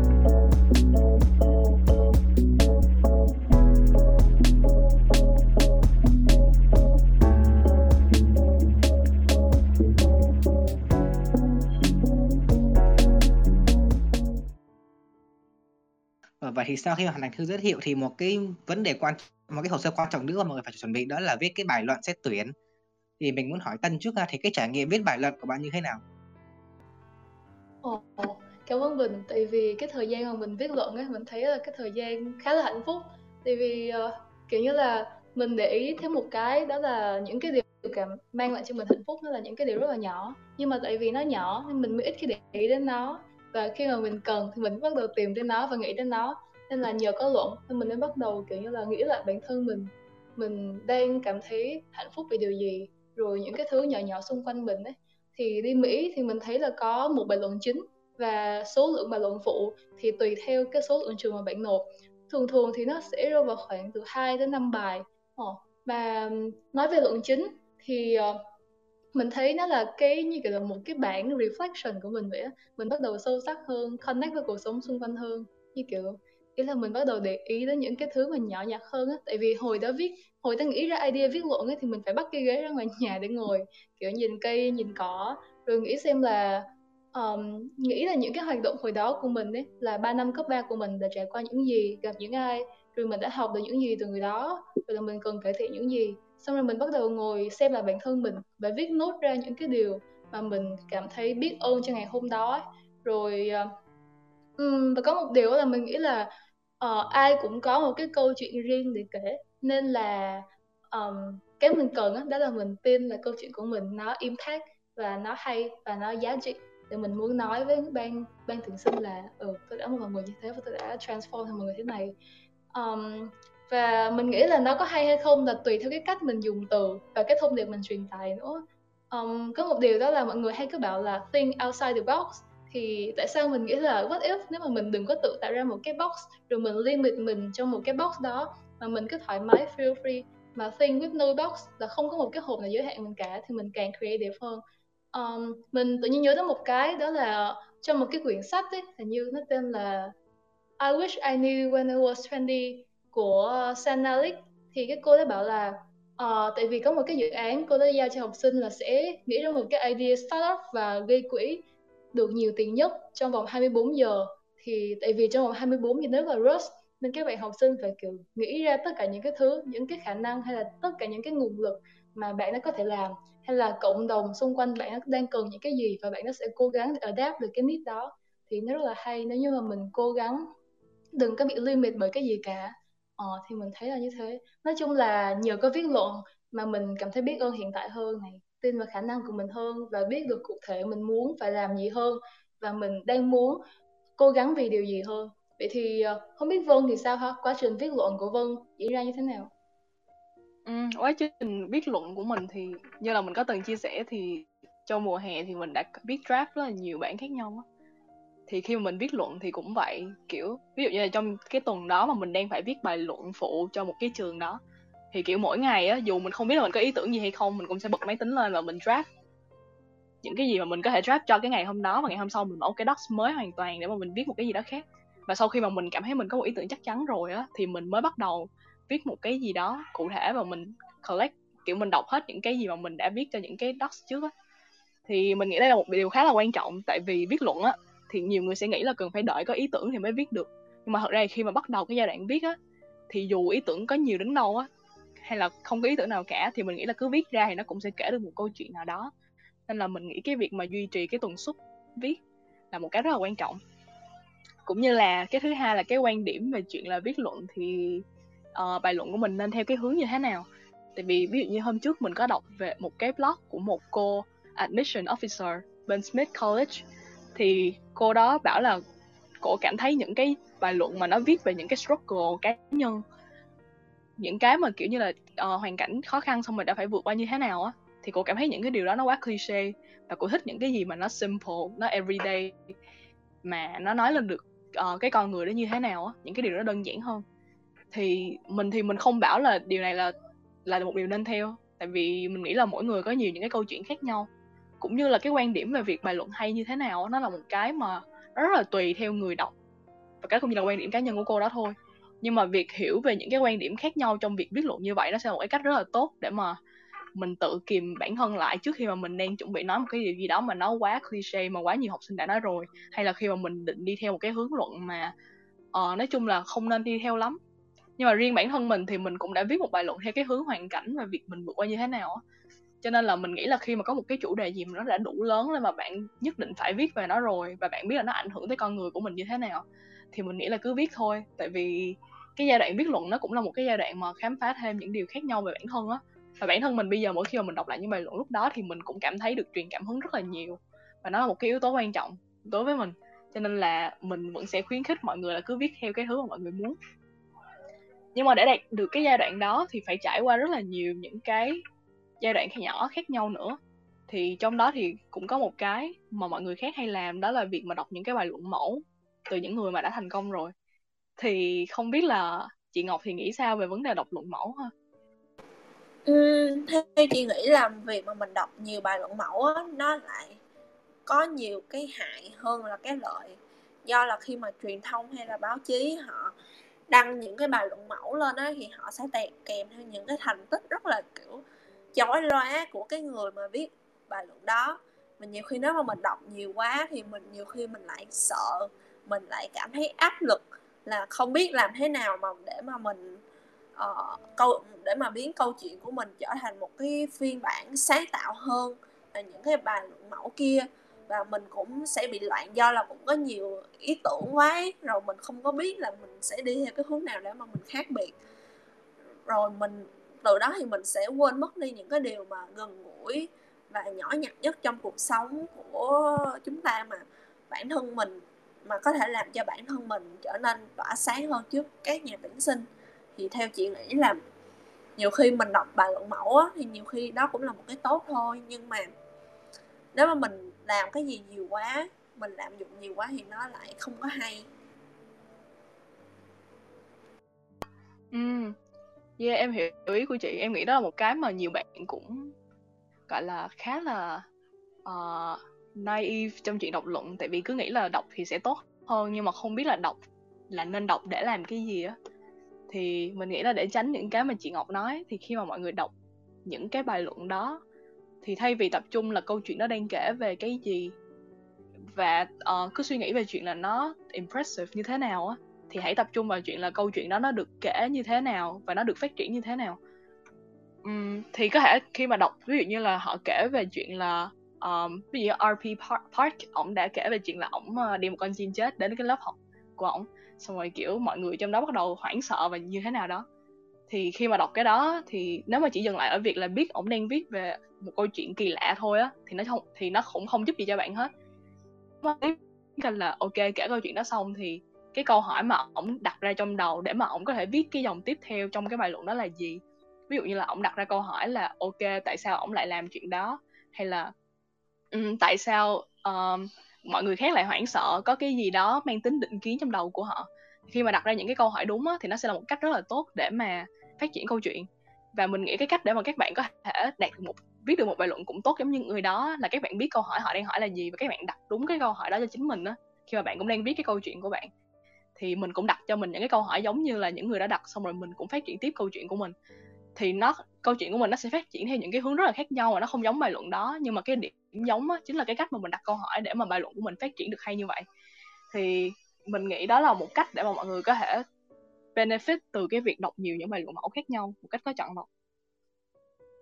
Thì không biết là cái đó là về nội dung còn về hình thức của luận hay là những cái yếu tố khác thì như thế nào hoa hải bình?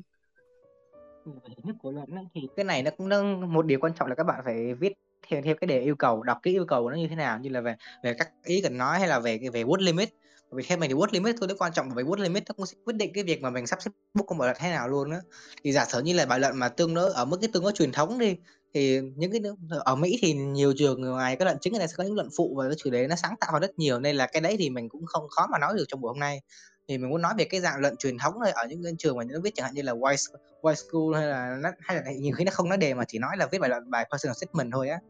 Thì với những bài mà không có word limit như vậy á, thì với mình thì mình sẽ viết nó độ dài khoảng một trang A4 hơn một tí là phải là phù hợp nhất để à, để người ta có thể đọc lướt qua tương đối nhanh nhưng mà vẫn nắm được ý chính. Thì để được yêu cầu như vậy á, thì thường là mình sẽ sẽ viết với chia ra làm bốn đoạn là thân bài chia làm bốn đoạn thì đoạn một là mình sẽ nói sẽ nói về những thứ liên quan đến những cái thành tích và về những cái về academic achievements của mình, kiểu như là về điểm, về những cái là test chuẩn hóa, vân vân. Rồi đoạn hạ rồi mình có thể nói về chương trình học luôn, bởi vì nếu như áp nước ngoài thì chương trình học mỗi nước mỗi khác. Mình có thể nói thêm về cái về những cái điểm, ưu điểm của chương trình học của mình để người ta biết, ví dụ thế. Còn về đoạn 2 thì mình nói về những cái hoạt động ngoại khóa, rồi và nên nên nhớ là chỉ lấy những hoạt động ngoại khóa nào mà nó liên quan đến cái ngành và đến cái chủ đề mà mình áp thôi, chứ đừng có cái gì cũng đưa vào thì nó, đoạn nó sẽ bị loãng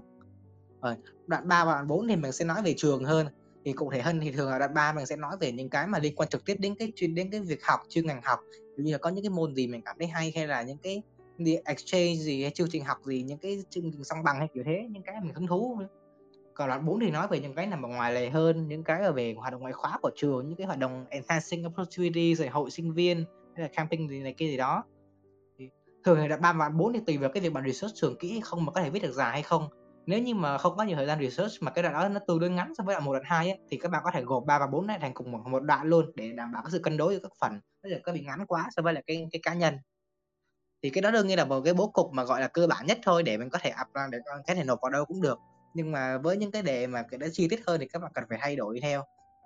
Thì, nhưng mà với cái đề nào nữa thì có một cái điểm mình muốn lưu ý nhỏ đó là về wording thì đặc biệt như là với các mà apply du học Mỹ hay vân vân á thì thì cái văn phòng văn phòng của người Mỹ thì người ta người ta rất là cần dẫn chứng. Thì cái việc mà dẫn chứng nó quan trọng thì mọi người đều cũng để để nói nói về hết rồi.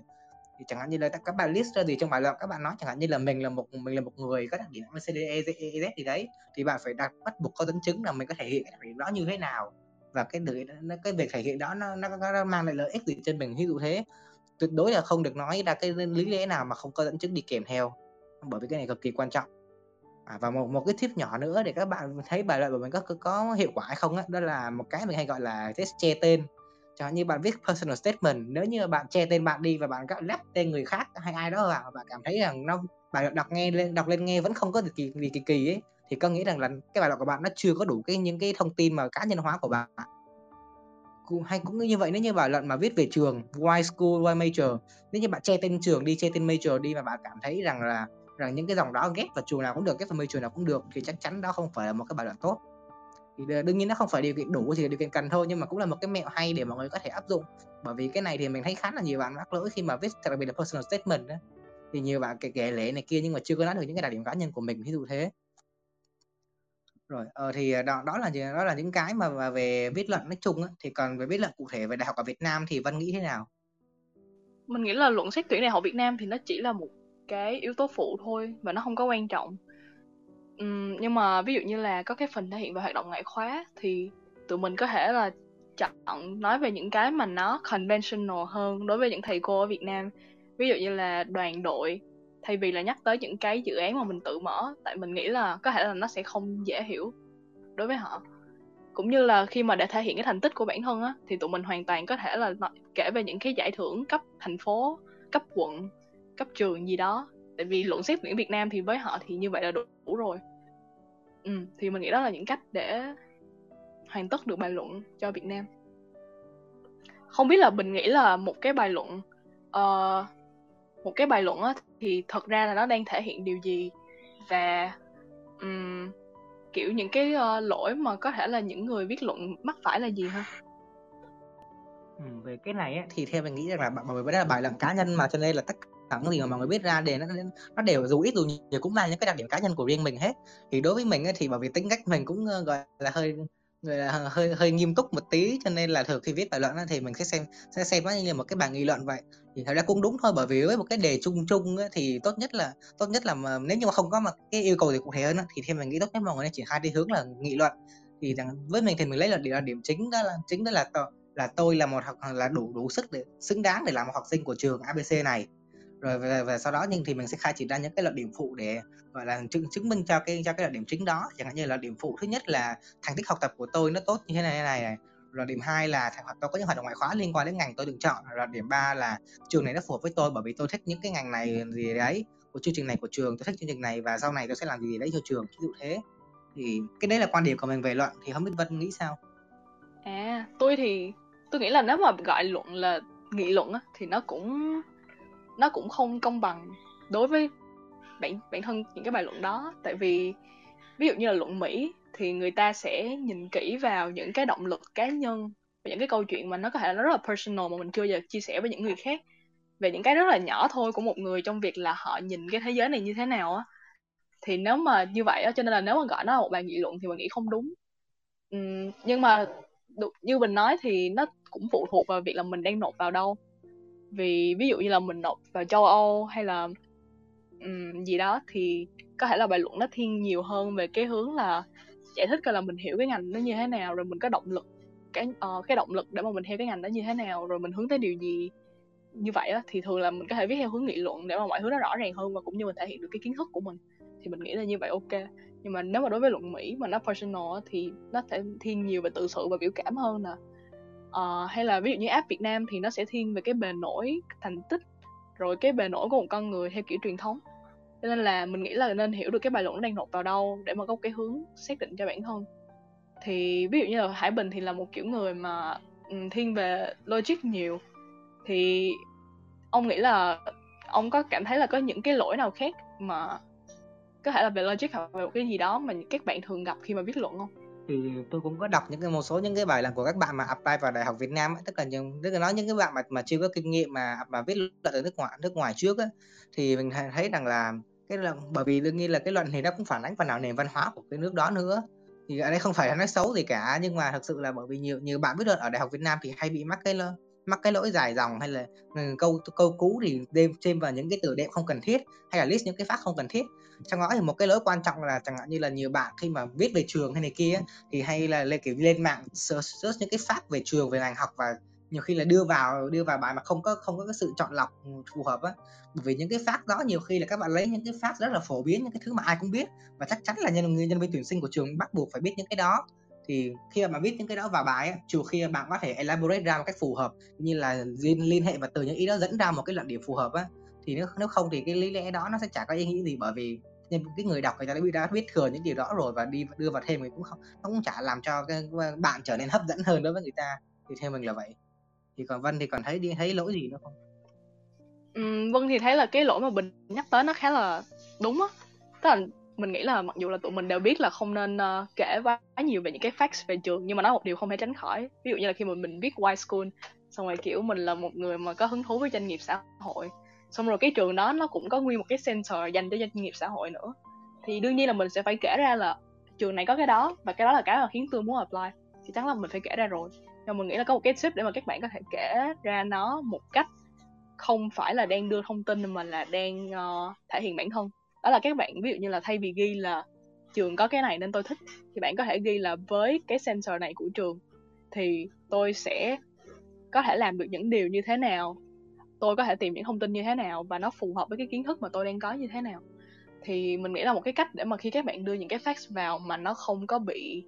kể lẽ là các bạn um, có thể nói được là bản thân các bạn nhìn thấy cái facts đó như thế nào á. Tức là cái góc nhìn sẽ đặt từ các bạn nhìn về phía cái đó chứ không phải là cái sự hiện diện của cái đó chỉ ở đó thôi không để làm gì cả. Thì đó là một cái cách khá là tốt để mà có thể hạn chế cái lỗi kể lễ thì là, thì đó là những cái bước chuẩn bị rất là quan trọng để mọi người có thể theo trong cái quá trình mà xét tuyển đại học á. Tuy nhiên thì không phải ai cũng đi theo cái con con đường mà mang tính mà conventional này cả. Thì có những người sẽ sẽ đưa đến một cái lựa chọn tương đối là mới với học sinh Việt Nam, đó là về gap year. Trước hết là mình sẽ nói về cái khái niệm gap year thì thì như mọi người biết thì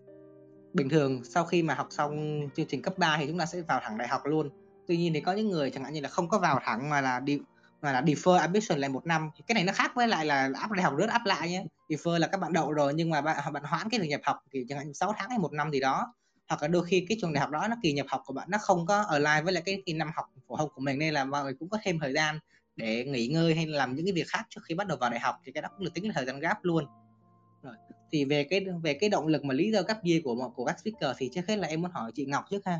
Thì tiện thể là em cũng muốn đọc cái câu hỏi này của một bạn gửi gửi trên Google Form luôn thì em là người có xu hướng làm việc một mình không giỏi làm việc nhóm gặp khó khăn ở nơi đông người tiếp thu kiến thức chậm nhưng mà một khi đã hiểu thì sử dụng rất là hiệu quả. Và em hiện đang đang đang trong thời gian gap year và tháng 6 năm sau mới học ngành truyền thông tại RMIT thì chị cho em hỏi làm sao để có sự chuẩn bị tốt nhất cho kỳ học tại RMIT và đương nhiên là chị cũng nói thêm về cái động lực gap year của chị nữa ha. Um, thì um, chị sẽ chia cái câu uh, câu hỏi này ra làm hai ha. Thì trước tiên thì chị sẽ nói về cái động lực để chị gap year trước. Thì đối với chị á, làm cái động lực để chị gap year là để chị định hướng tìm lại định hướng cho bản thân. Thì trong cái khoảng thời gian gap á thì chị cũng đã có thực hiện một cái số dự định cá nhân của chị mà uh, trong khoảng thời gian học cấp 3 thì chị chưa có thời gian để chị làm tại vì lịch học nó cũng nặng. Thì chị cũng đã có lập uh, blog cá nhân nè để mà chị luyện tập cái kỹ năng viết của chị cũng như là luyện tập cái kỹ năng mà để mà xây dựng nội dung. Um, rồi chị cũng có tham gia một số dự án hoặc là làm việc freelance uh, dịch thuật cho một số nơi để mà chị um, cải thiện kỹ năng ngoại ngữ của mình nữa. Thì thật ra trong cái khoảng thời gian gap á thì nó cũng không phải là một màu hồng đâu mà là um, gap year. Khi mà mình uh, khoảng hai ba tháng đầu á thì chị cũng có vô số cám dỗ mà chị phải đối đầu. Ví dụ chị thích cày phim nè hoặc là chị thích ngủ nhiều ăn nhiều rồi kiểu làm những cái việc nó hơi vô bổ một chút á thì kiểu thì đó cũng là một, cái khoảng thời gian mà chị cũng hơi long đong một chút. Nhưng mà sau này khi mà chị biết được là cái định hướng của chị á là chị không có nên lãng phí thời gian của mình mà là chị nên uh, tranh thủ cái khoảng thời gian gấp như này để mà mình tìm cách mình cải thiện bản thân mình hơn thì chị cứ luân phiên cái việc mà vừa nghỉ ngơi nhưng mà cũng mình vừa um, làm việc một cách hiệu quả nữa. Thì rồi cái thứ hai á là để mà chuẩn bị học cho ngành truyền thông tại RMIT á thì thứ nhất là chị khuyên em á là nên học trước những cái kỹ năng mà design um, cơ bản qua các cái phần mềm của Adobe hoặc là em học những cái kỹ năng chụp hình làm slide cũng như là luyện tập những cái kỹ năng viết vì những cái bài tập ở trong trường RMIT á thì nó sẽ nghiêng về cái hướng mà thực tiễn. Và họ cũng sẽ không có phải là chỉ tay em năm ngón để mà ví dụ như chỉ em cách uh, chụp ảnh cơ bản hay dùng phần mềm đâu mà là chủ yếu em sẽ phải tự học. Thì cái việc mà em chuẩn bị trước cho bản thân mình những cái kỹ năng đó thì nó sẽ có lợi cho em hơn. Và khi mà em làm team này nọ thì em sẽ có một cái khoảng thời gian dễ dàng hơn. Ồ nhưng mà chị em muốn hỏi một cái á, là hồi đó chị áp ấy, hồi đó chị áp xong chị gấp year trước xong rồi chị mới áp. Thì chị có bị kiểu như là đã có một cái plan rất là rõ ràng cho cái việc là áp. Khi mà mình gap thì mình sẽ làm gì? Nhưng mà kiểu đến cái lúc gap rồi thì lại không có muốn làm cái điều đó nữa. Rồi những cái cảm xúc nó bị ờ, tiêu cực khi mà khi mà đang gap ấy, thì làm sao để chị có thể overcome được cái việc đấy? Thì lúc mà chị quyết định gap á khi mà chị bàn với ba mẹ cái việc mà gáp á thì ba mẹ chị thì thật ra cũng ủng hộ thôi. Tại vì họ cũng thấy là chị cần tìm lại cái định hướng cho bản thân để mà khi mà học đại học nó cũng sẽ kỹ càng hơn và nó sẽ có ích hơn cho mình vì mình có một cái mục tiêu mà mình sẽ hướng tới. Nhưng mà um, khi mà chị á, như như vậy á nhưng mà bạn bè chị á, thì họ cũng đã có những cái offer và họ cũng đã được accept vô những cái trường đại học rồi. Thì nhiều khi chị cũng thấy tủi thân lắm chứ, tại vì nhiều khi thấy bạn bè xung quanh họ đều họ đều có cho mình một cái ờ, nơi nơi để mà họ thuộc về trong suốt 3 đến 4 năm đại học á. Thì và, kiểu, ở trường họ cũng có cái ngày ngày mà để những cái học sinh á, mà khi mà họ được accept vô những cái trường đại học rồi thì họ sẽ mặc cái áo của cái trường đại học á, và họ được chụp hình. Và nhiều khi chị thấy chị không có được tham gia vô những cái sự kiện đó thì nhiều khi mình cũng thấy là mình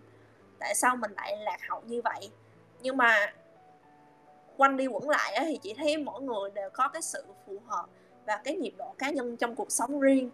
Thì ví dụ như người này um, họ cảm thấy ví dụ như là việc họ tham gia học trường đại học liền thì đó là một cái quyết định tốt hơn cho họ. Thì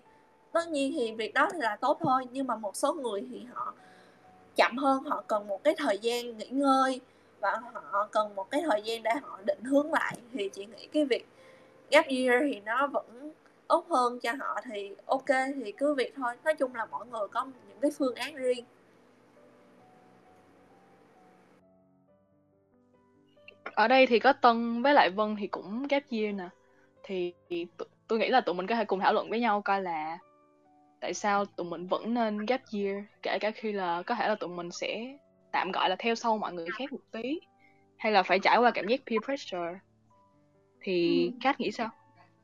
Tôi hả? Tại vì uh, nếu mà nói về cái việc gap year đối với gia đình tôi thì ba, ba mẹ tôi không có đồng ý hoàn toàn.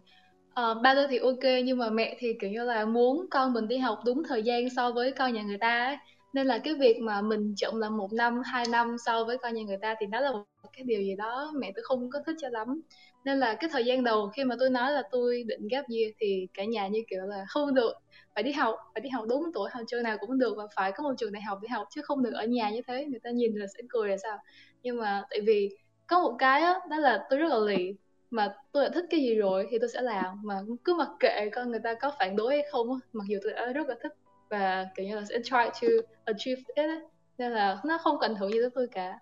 um, và tôi nghĩ là cái việc gap year nó không có vi phạm một cái phạm trù đạo đức đạo đức nào cả nên là mình không có nên xem nó là một cái thứ gì đó nó quá là quá là lạ hay là quá là uh, nó ngoài tầm kiểm soát của mọi người ấy. nên mình cứ check nó là một cái kiểu như là bình thường thôi ấy. nhưng mà tôi hay nghĩ là mình cứ xem mọi thứ mình làm trong cuộc sống như một trò chơi và mình chỉ play thôi mình just do it và cứ cứ cứ đừng có take it serious quá mà làm cho mọi thứ nó mất đi cái hay của nó ấy. Um, về cái việc thuyết phục ba mẹ thì có một khoảng thời gian đầu tôi kiểu phải thay đổi bản thân ý là phải bắt đầu dậy sớm này dậy sớm xong rồi xếp lại ồ mềm này rồi uh, làm những cái thứ mà cho ba mẹ thấy là mình có thể uh, làm một cái hoạt động gì đó rất là ý nghĩa trong cái khoảng thời gian gap year chứ không phải dành một cái thời gian đó để mà chơi hay là để làm một cái ý là nó không có hữu ích cho mình ấy nên là đầu tiên đó là phải prove được cái sự tin tưởng của ba mẹ. Qua những cái hành động mình làm hàng ngày và những cái việc rất là nhỏ thôi. Cái thứ hai đó là mình nên đưa cho ba mẹ một cái plan cụ thể. Mình sẽ làm cái gì trong thời gian gap year? Là tháng này mình sẽ làm cái gì này? Rồi à, mình sẽ dành bao nhiêu thời gian một tuần? Nói chung là càng cụ thể càng rõ ràng và càng uh, feasible ý là nó realistic thì càng tốt. Ờ, và cái thứ ba đó là nếu như mà mình cảm thấy đang còn hơi chơi với thì tôi nghĩ là mình nên tìm một coach hoặc là một cái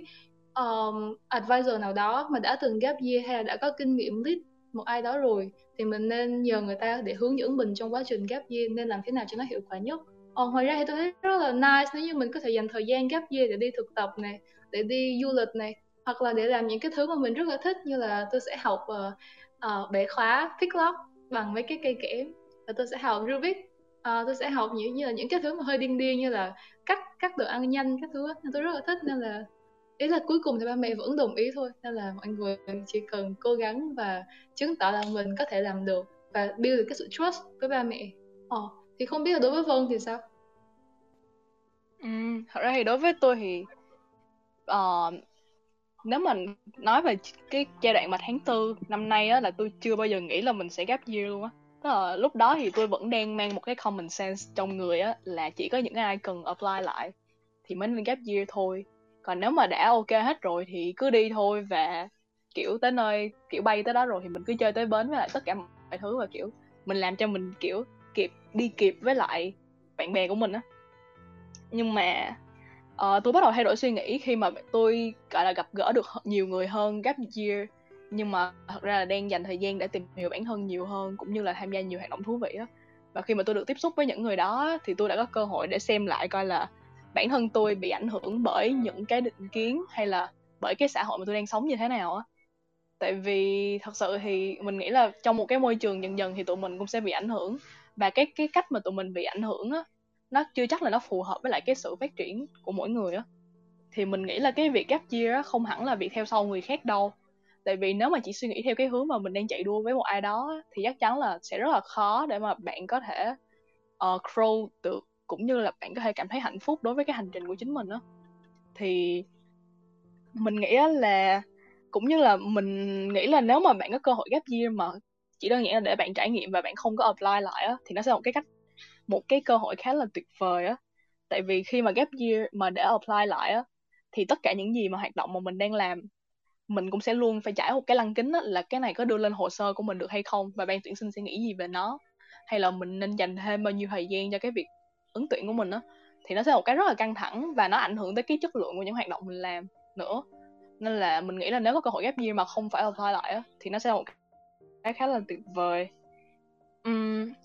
nhưng mà riêng mình thì mình định sẽ làm gì trong khoảng thời gian mà mình ghép year thì mình đã suy nghĩ theo rất là nhiều những cái hướng khác nhau và thật sự là mình nói thật đó là cái việc lên plan nó khó cực kỳ luôn á. Nó không có dễ một xíu nào hết tại vì bản thân mình thì cũng phải thay đổi lại nhiều cái thói quen xấu trước đó nữa. Tại vì hồi đó mình học cấp 3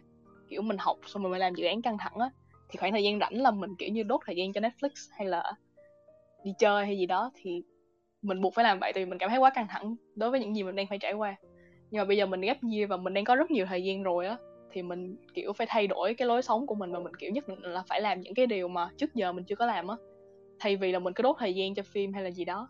thì mình nghĩ là không nên take gap year quá serious nhưng cũng không có nghĩa là nên để bản thân thả lỏng quá thì có một cái mindset khá là thú vị một người một người anh đi trước đã có một năm ghép gì thành công chia sẻ lại với mình á là khi mà ghép year thì đừng có làm những điều mà mình có thể làm được trong khoảng thời gian mà mình đi học hay là không ghép mà hãy chỉ làm những điều mà mình không thể làm thôi. Ví dụ như là uh, mấy cái nông trại trên Đà Lạt nó có tuyển tình nguyện viên xong rồi có thể ra đó ở và kiểu mình sẽ không phải trả phí gì cả trong khoảng thời gian mà mình làm việc ở đó kiểu vậy. Hay là những cái cơ hội thực tập khác nhau ví dụ như là mình uh, xin thực tập của một cái bên về giáo dục trong khoảng thời gian gần đây và, kiểu, mình có cơ hội được làm cho họ như thế nào, thì mình nghĩ là có rất là nhiều những cái cơ hội khác nhau mà bạn thật sự phải làm rồi á, thì bạn mới biết. Và nếu mà cảm thấy bản thân không đủ dũng cảm á, thì hoàn toàn có thể liên kết nối với lại những anh chị đi trước và nhờ họ gửi cho mình những cái cơ hội khi mà họ biết. Tại vì những người đó đều là những người mà có khả năng tìm kiếm cơ hội rất là tốt á, và họ sẽ chỉ dạy cho mình rất là nhiều cái. Thì mình nghĩ là sau cùng á, thì để quyết định coi là có gap gì hay không á thì nó sẽ không phải là vấn đề trong việc uh, thuyết phục gia đình hay gì đó mà mình nghĩ cái vấn đề quan trọng nhất là bạn có thật sự cảm thấy bản thân cần phải gap year không và bạn sẽ make the most out of it như thế nào. Thì uh, mình nghĩ đây là một câu hỏi khá là khó trả lời nhưng mà mình nghĩ là những người mà đã gap year rồi á thì đều sẽ là những người khá là mạnh mẽ hơn có những cái system làm việc và học tập tốt hơn sau này. Nên mình nghĩ đó là một cái cơ hội học tập khá là tốt mặc dù là nó sẽ rất là khó để mà đạt được cái đó cũng như là kiểu cảm thấy rất là căng thẳng á. Tại đó giờ thì kiểu sống làm chạy deadline cho trường quen rồi cái giờ tự phải set deadline cho bản thân á. Nó rất là kỳ lạ. Mình nghĩ vậy. Thì um, thật ra thì mình cũng có gặp khó khăn khi thuyết phục phụ huynh. Uh, nhưng mà mình có thể kể cho mọi người nghe ba cái cách mà mình đã có thể thuyết phục được phụ huynh nha. Nó khá là lạ nhưng mà có một cái mà mình phải kể mọi người nghe cái đó là cái sức mạnh của kỳ họp phụ huynh họp phụ huynh là lúc mà kiểu những phụ huynh sẽ nói với nhau về nhiều những cái ý tưởng khác nhau á. Thì trước hồi đó thì mẹ mình không có biết nhiều về gap year và kiểu mình khá chắc là nếu mà mẹ mình có biết thì mẹ mình cũng không cho mình ghép nhưng mà khi mà mẹ mình đi học phụ huynh và nghe những phụ huynh khác kể về chuyện là ôi dịch căng thẳng quá ờ, tôi sẽ cho con mình gap year đây á. Xong kiểu mẹ mình về nhà và thay đổi ngay suy nghĩ về chuyện gap year luôn. Thì mình nghĩ là đó là một cái một cái nói chung là nó cũng mang tính cơ hội nhưng mà nó là một cái cách thay đổi suy nghĩ phụ huynh khá là nhanh. Rồi Ừ, cái thứ hai là do mình đã xin được việc sẵn á một cái cơ hội intern cho nên là khi mà mình có cái cơ hội đó rồi thì mình rất là dễ thuyết phục gia đình cho mình gap year. Và cái cuối cùng á là mình sẽ để gia đình vào trong cái năm gap của mình. Tức là năm gap thì sẽ có rất là nhiều những cái kế hoạch khác nhau những cái nhiều những cái mục tiêu khác nhau như kiểu là mình muốn có thêm uh, mối quan hệ và um, những cái kiến thức trong lĩnh vực giáo dục và um, technology các thứ. Nhưng mà cũng hãy nên có những cái mục tiêu mà đặt gia đình vào nữa, ví dụ như là việc nấu ăn cho gia đình chẳng hạn, hay là việc mà cùng tổ chức đi chơi, thì hãy có những cái mục tiêu khác mà, kiểu, có gia đình ở trong đó thì mình nghĩ đây cũng là một cái cơ hội rất là tốt, tại vì sau này mình đi du học thì mình cũng sẽ không có về thường xuyên mà mình sẽ tận dụng khoảng thời gian để đi nước này, nước nọ, rồi học lên thạc sĩ gì đó, thì mình sẽ không trở về với gia đình nhiều nữa. Cho nên là mình nghĩ là việc mà dành cái năm gap này để gia đình vào cũng là một cái để mà có thể vừa để thuyết phục ba mẹ được mà cũng vừa là một cái mà nó sẽ mình nghĩ là một cái rất là cần thiết đối với mỗi người. Uhm, thì trong đây thì chỉ có hải bình là không có gap year thôi nè thì không biết là bình nghĩ thế nào? Ừ, về cái quan điểm của mình về về chuyện này thì bởi vì cả cá nhân mình cho rằng là nếu như muốn gap year thì mọi người phải có cái self discipline cực kỳ tốt. Bởi vì bình thường khi mà chúng ta đi học hay là đi làm việc kia thì mình sẽ có một cái dự định sẵn rồi. Như là mà thấy cái việc mà chỉ sáng ra dậy vào những cái những cái giờ đấy rồi để đi đi học rồi ăn vắng rồi xong rồi về nhà rồi học học thêm rồi làm bài vào đúng những cái giờ đấy nó tạo cho mình một cái routine khá là ổn định á. Và kiểu như cái đấy cái giờ đó là mình chỉ muốn học hay làm việc hay là muốn à, làm gì đó thôi. Còn khi nếu như mình ghép gì á thì mình thường sẽ khó mà tạo được có, có một có được những cái sự bắt buộc đó thì mình được tự do hơn. Nhưng mà kèm với tự do hơn thì mình cũng sẽ khó quản lý thời gian hơn bởi vì chẳng hạn như là đi học thì mình phải đến trường này kia thì cứ cứ cái khoảng thời gian mà từ nhà đến trường nó cũng giống như là một cái một cái mỏ neo cảm xúc để mà mọi người bắt chuẩn bị cho cái việc mà tập trung học hơn vậy đó. Còn chẳng hạn như gấp như nếu như mình không quản lý thời gian tốt kiểu như là mình ở nhà hay dành thời gian thời gian kiểu như là pha như là cho những cái sở thích bản thân để cái quá nhiều thì sẽ rất là rất là khó để tập. Cho nên là, theo mình thì bởi mình cũng là một người tương đối hơi bị conventional cho nên là mình mình nghĩ rằng là mình muốn có được một cái routine ổn định hơn để mà làm việc tốt hơn nên là theo mình thì gap year không phù hợp với mình lắm. Thì đó là tất là tất cả những gì mà tụi mình muốn chia sẻ hôm nay trong Radio Live Đại học đâu chỉ một đường thi cử. Và rất là cảm ơn các bạn đã các bạn thính giả đã tham gia buổi live hôm nay. Và xin cảm và cảm ơn các bạn và chúc các chúc các bạn có một có một ngày vui vẻ. Cảm ơn mọi người. Cảm ơn mọi người. Bye bye